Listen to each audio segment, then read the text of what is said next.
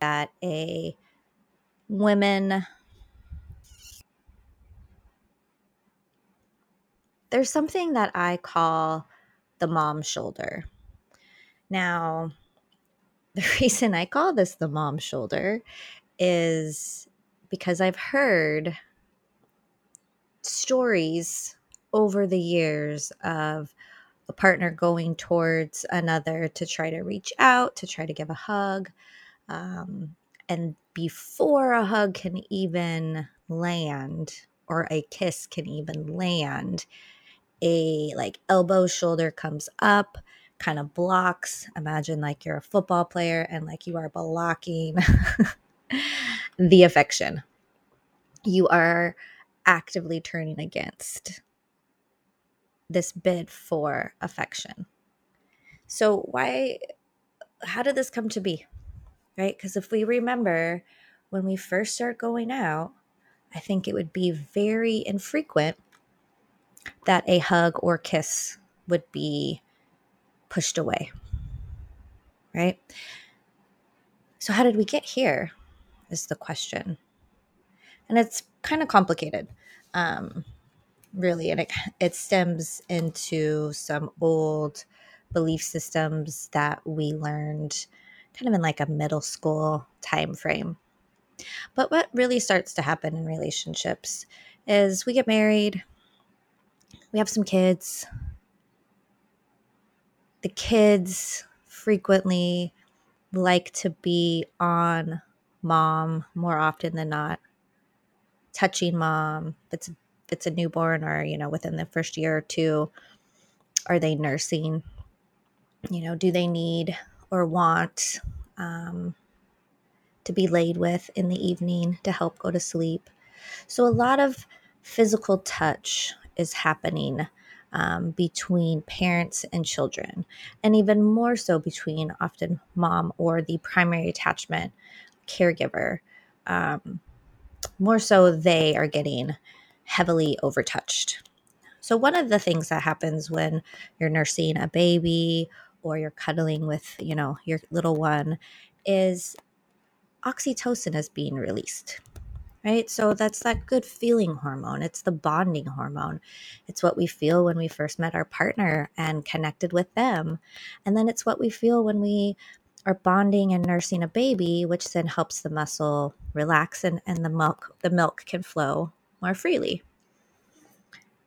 So, while that's amazing and awesome and incredible, whether you nurse or not, just that holding, feeding of a baby is an incredible bonding experience because that feel good hormone is being released. That that member of the couple then isn't seeking out or necessarily needing a that physical touch in general and they have already had the oxytocin released.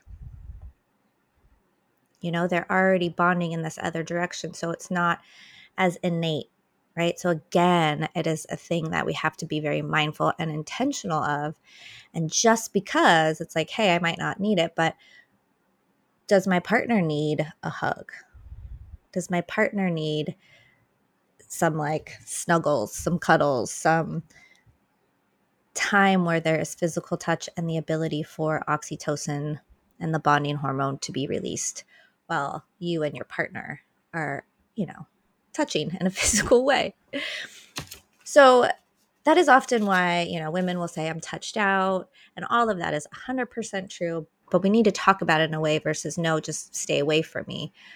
We need to be exploring this whole idea a little bit more. So yes, you're touched out moms, I get it. Dads, you are under touched.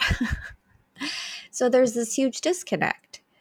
So touching isn't happening. Moms might be tired. Maybe they're going to bed sooner. A lot of like active rituals of disconnection through distractions are happening. Uh, sex becomes really infrequent. And right, so it becomes so infrequent that it's kind of like you know, maybe it's a week, maybe it's two, maybe it's a month, but you know that conversation's coming. So you it's like we have that conversation, it's a little bit of a fight. Maybe sex happens, not really amazing for either person because of the way that that came up. Um, and rinse, repeat. So there's so infrequent actually the act of sex happening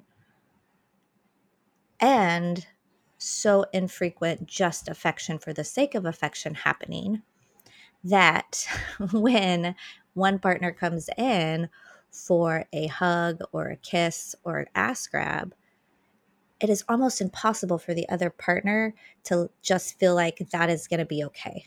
Like to let it just be a hug, a kiss, or an ass grab, that that is all the other person is looking for. There is an innate belief that there is more that is being asked of you, and that if you engage in it, if you kind of start down that path, well, little girl, you better finish that.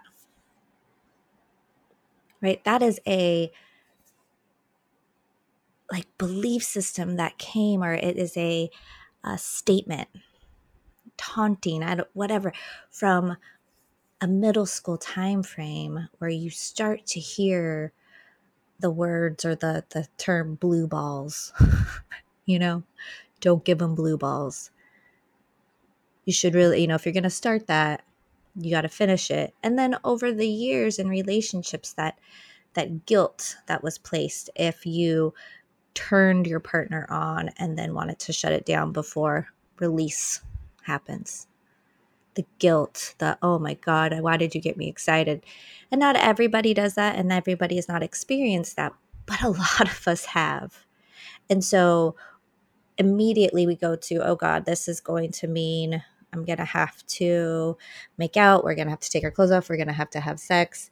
That's going to take X amount of time. I don't have that kind of time.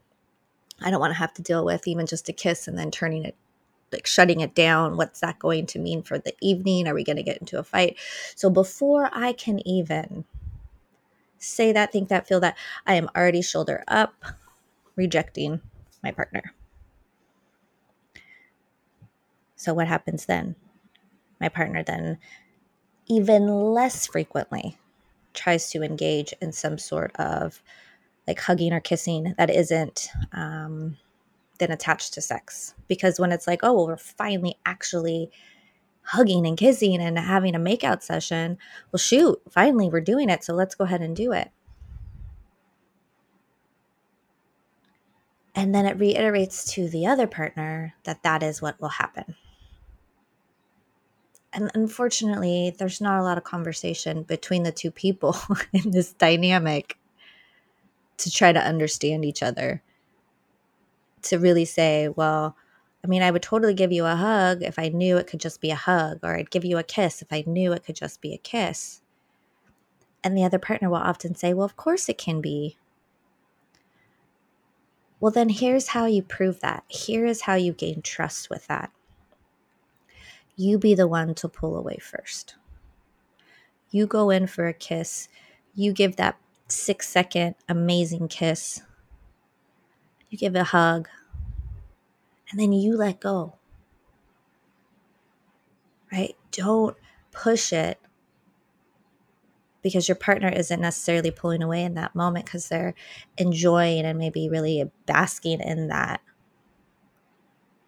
So if you pull away first, you are proving that you too just want to have affection for the sake of affection. Not every kiss, hug, ass grab has to lead to sex. And we want to create like as many of these little sweet moments as possible throughout the day. Like, I can't imagine if I didn't kiss my husband like a bazillion times in a day. But we don't have sex every day. but we have a lot of physical touch and a lot of connection. Now, I will say our children are older, and that has probably had a huge impact on the amount of kind of need I have more than I did previously. But what we did have was we talked through it. We understood that was kind of the space and time and circumstances, right? We had little kids. So, because of that, now that we're at this place where we have an eight year old and a 12 year old, and the need for as much physical touch and holding has decreased, we are ready because we had all those little kisses forever and always. So it hasn't gone away. We haven't felt, oh God, where's this huge divide between us? So having these little everyday small moments of connection, of affection, where you trust that I can just, you know, kind of lean into you with a big hug or a kiss and know that's where it stops. Builds my trust, right?